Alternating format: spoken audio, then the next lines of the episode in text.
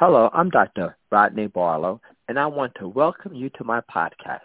What I will be discussing on this podcast will be from the subject titled From Barrenness to Blessing. My subtopic will be Covenant of Fruitfulness.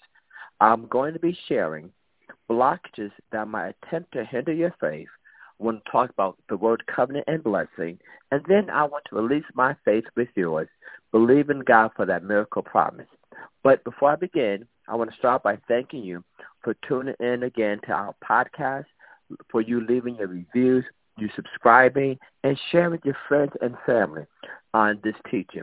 I would love to hear how this message has blessed you, as well as hearing your testimonies. It encouraged me as well as others. Thank you once again, and let's go into the Word. Today, I want to talk to you about the covenant of fruitfulness. You see, the covenant of fruitfulness is a binding agreement between two parties. But we first we want to identify several blockages that may attempt to hinder your faith. See, the first one that we want to address is unbelief. You see, unbelief is the enemy to your faith. Unbelief can short circuit God's power from manifesting your desired result. Now, the Bible talks about in Mark chapter 6, verse 4, but Jesus said to them, A prophet is not without honor except in his own country, among his own relatives, and in his own house. Now he, talking about Jesus, could do no mighty work there, except that he laid hands on a few sick people and healed them. Then verse 6 says this, and he marveled because of their unbelief. Notice that same Jesus who performed many mighty miracles was only able to do a few because of the people unbelief.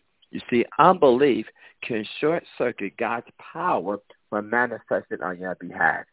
But you know, then there's another biblical account in Matthew chapter 9, verse 27.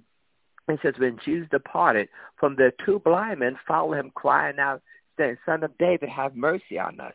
And when he had come into the house, the blind men came to him. And Jesus said to them, Do you believe? that I'm able to do this? And they said to him, Yes, Lord. Then he, Jesus, touched their eyes, saying, According to your faith, let it be to you.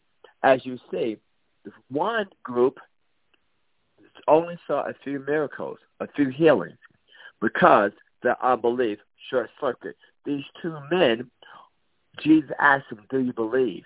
And they said yes, and they received their miracle. I believe that your faith is going to cause that miracle promise that you've been waiting for to manifest. Another hindrance or blockage could be a lack of faith. You know, James chapter 1 says, but let him ask in faith when he's praying. Let him ask in faith with no doubting. For he who doubts is like the wave of the sea driven and tossed by the wind. For let not that man suppose that he shall receive anything from the Lord. He's a double-minded man, unstable in all his ways.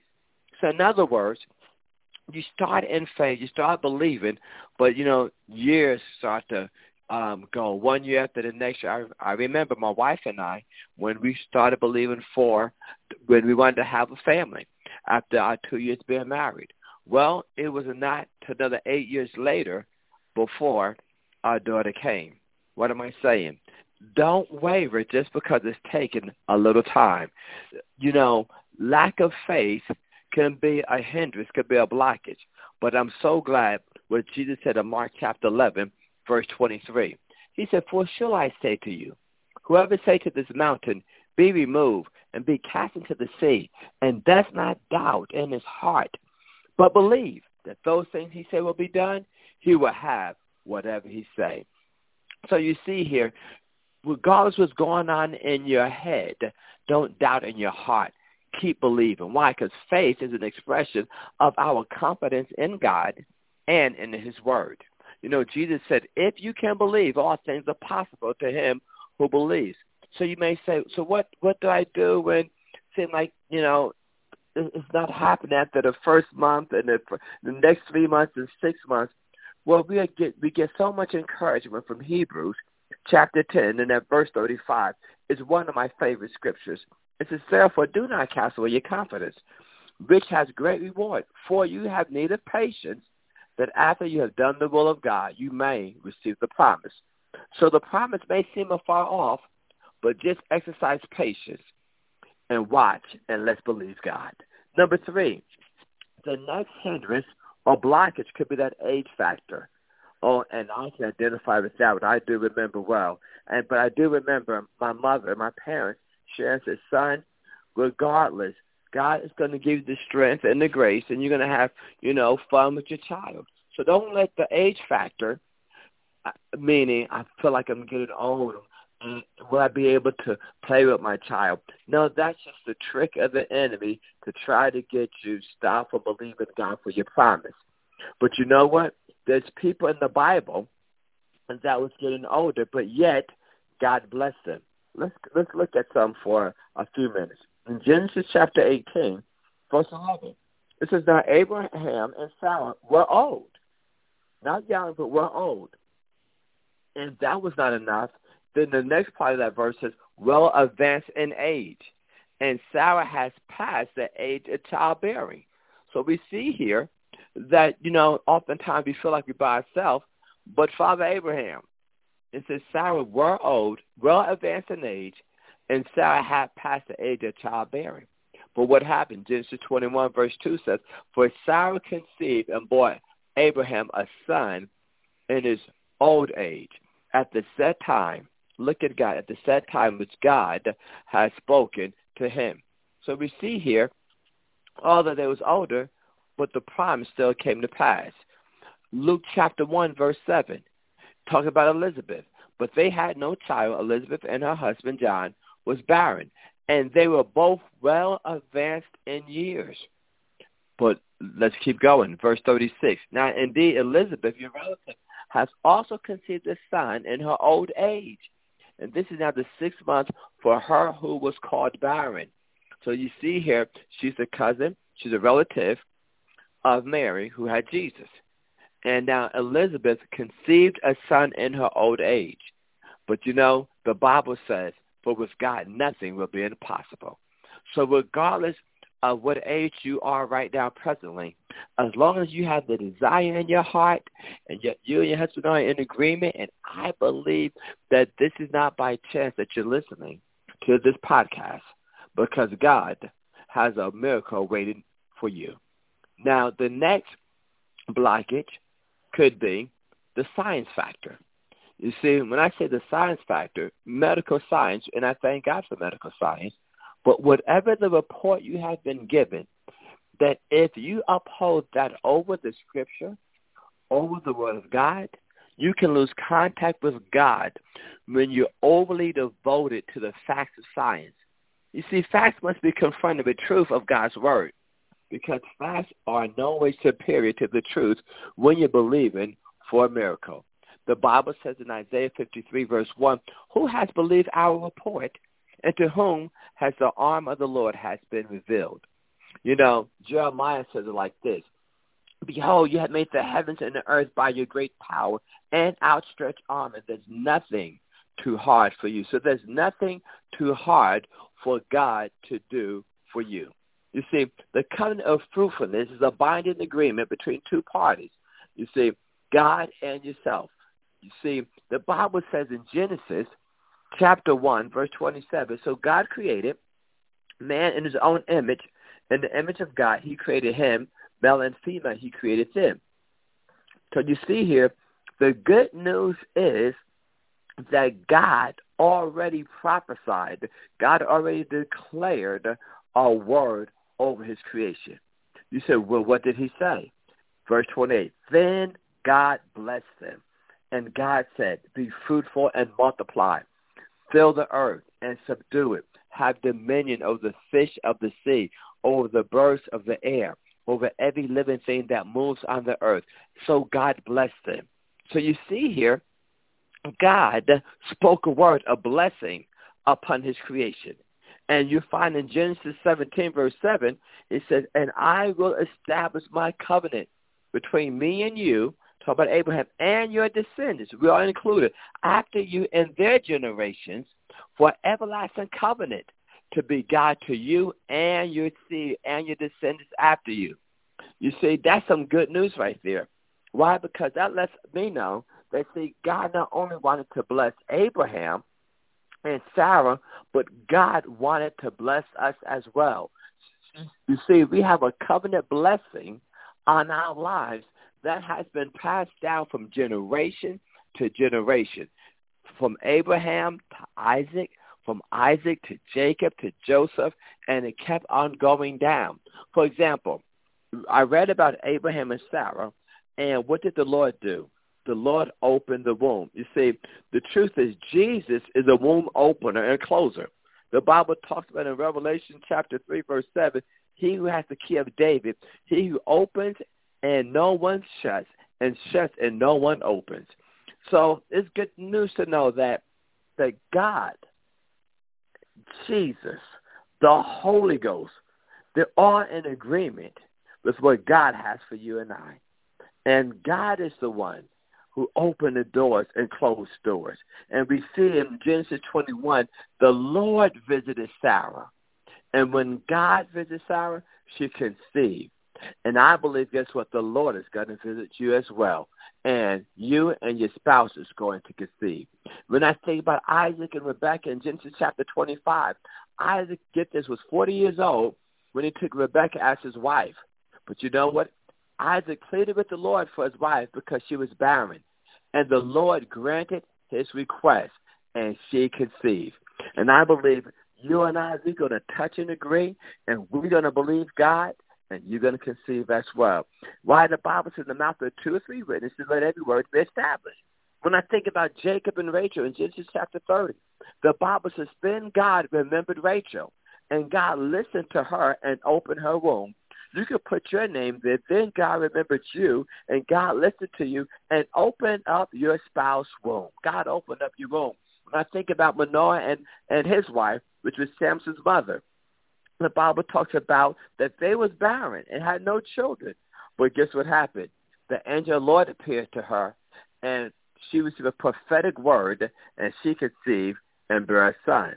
So uh, what I'm saying is, I'm reading you different accounts.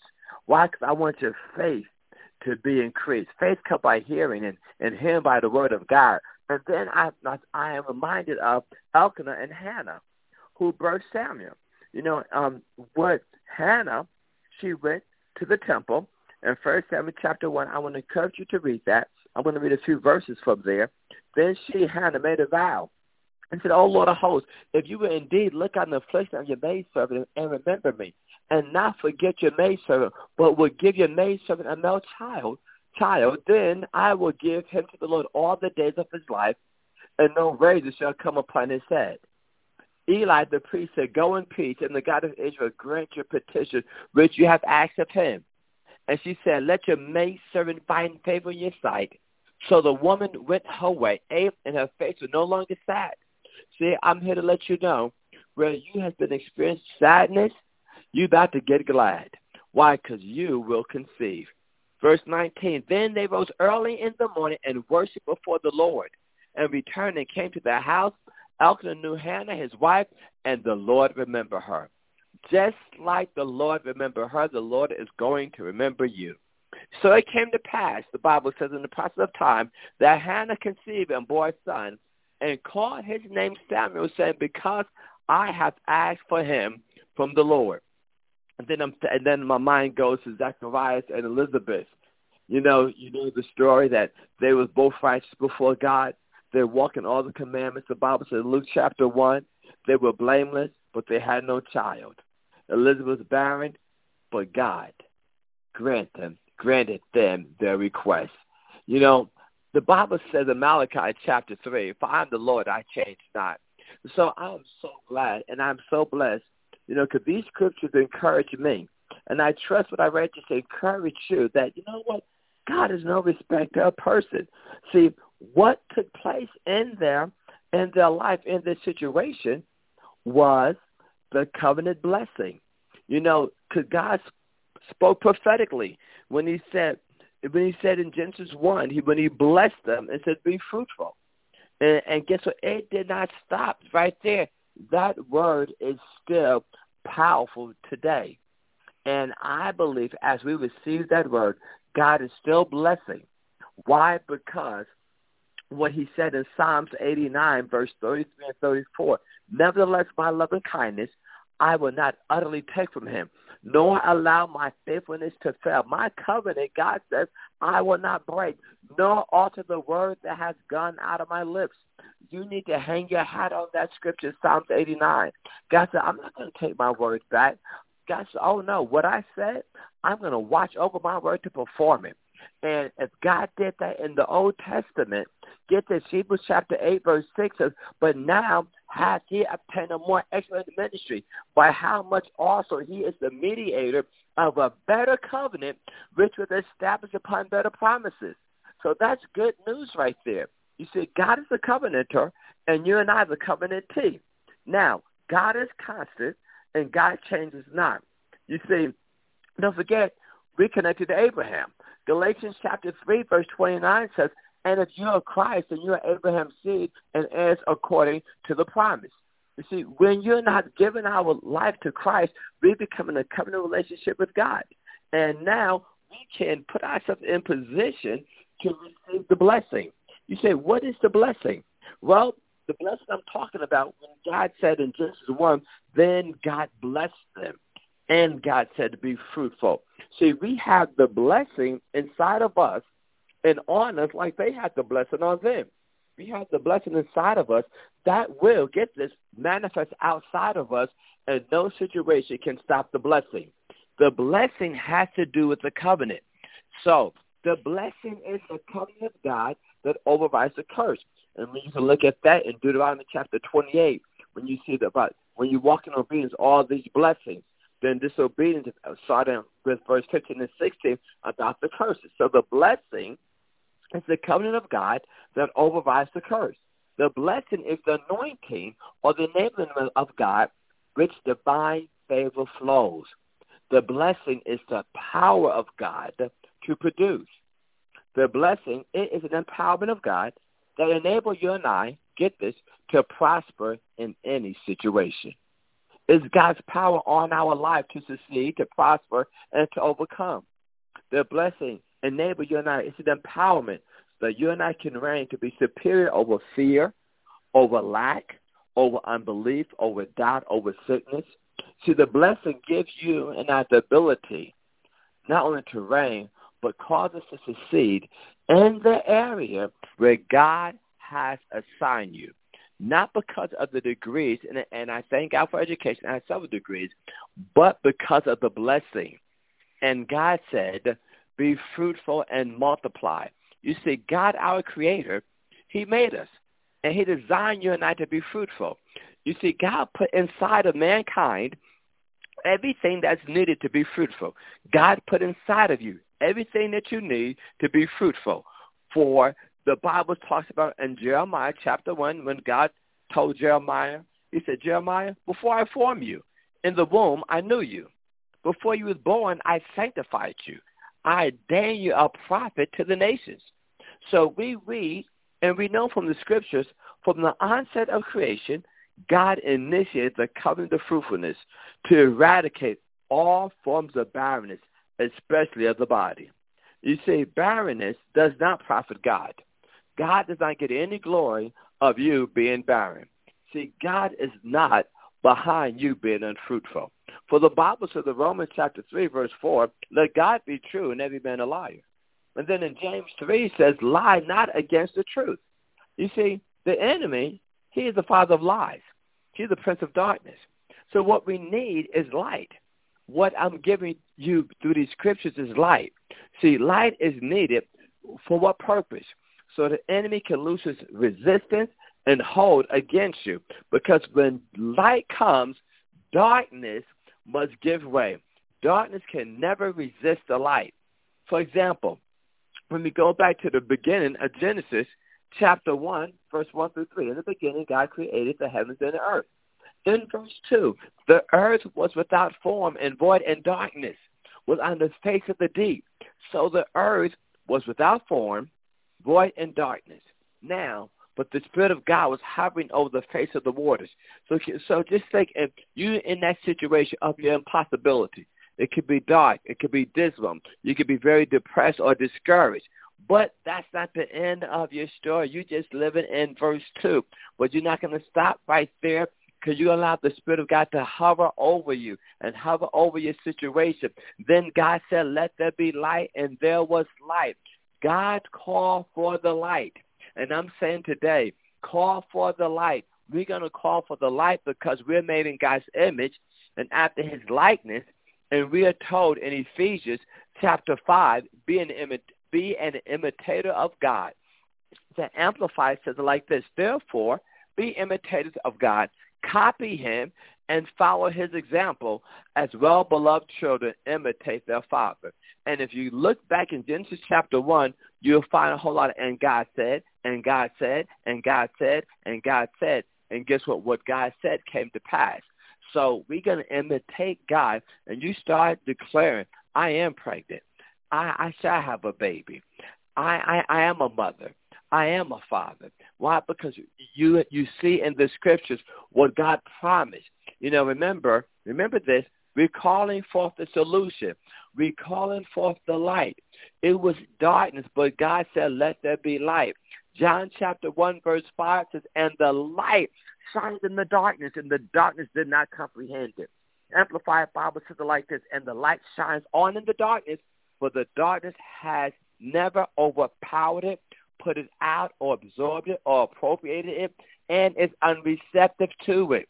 So what you're going to do, we're going to call forth some light. When we're calling forth the light, we're calling about the word. Why? Because Psalms 119, 105 says, your word is a lamp to my feet and a light to my path. So we're calling the word. We're calling those scriptures, right, that speaks to our relevant situation. We get in the word, the light of God in our hearts. Not, not just in our minds, in our heads, but in our heart. Psalms 119, 130. The interest of your word gives light. It gives understanding to the simple. Amplifies says the interest of the unfolding of your words give light. The unfolding give understanding, discernment, and comprehension to the simple. And so I believe as we stand on the word, stand on the light of God's word, hold fast to his promise. And one promise I want to leave you with is found in Deuteronomy chapter 7, verse 14. It says, You shall be blessed above all peoples.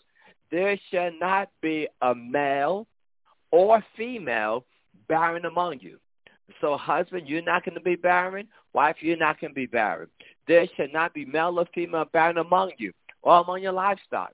And the Lord will take away from your sickness and will afflict you, you and will not afflict you with none of the terrible diseases of Egypt, which you have known so we see here no sickness, no medical condition, no disease is strong enough to hold a covenant child from, from you. You shall be fruitful. Fruitfulness is your covenant right. And I believe that the God that we serve, there's nothing too hard for God. And hope of eternal life that God cannot lie promised before the world began. So, Father, in the name of Jesus, I thank you for those who tuned in. I release my faith with theirs. God, I thank you for their miracle promise. God, where they was maybe start to waver in the faith, I thank you now, God, that you give you you're giving them a strong faith where they're gonna glorify you. That they're fully persuaded that what you have promised in your word, you're able to perform. God, I thank you and I look forward to hearing their testimonies. Look forward to hear how this message has blessed them. God, may you give a fresh grace and fresh strength. In Jesus' name, amen. God bless you.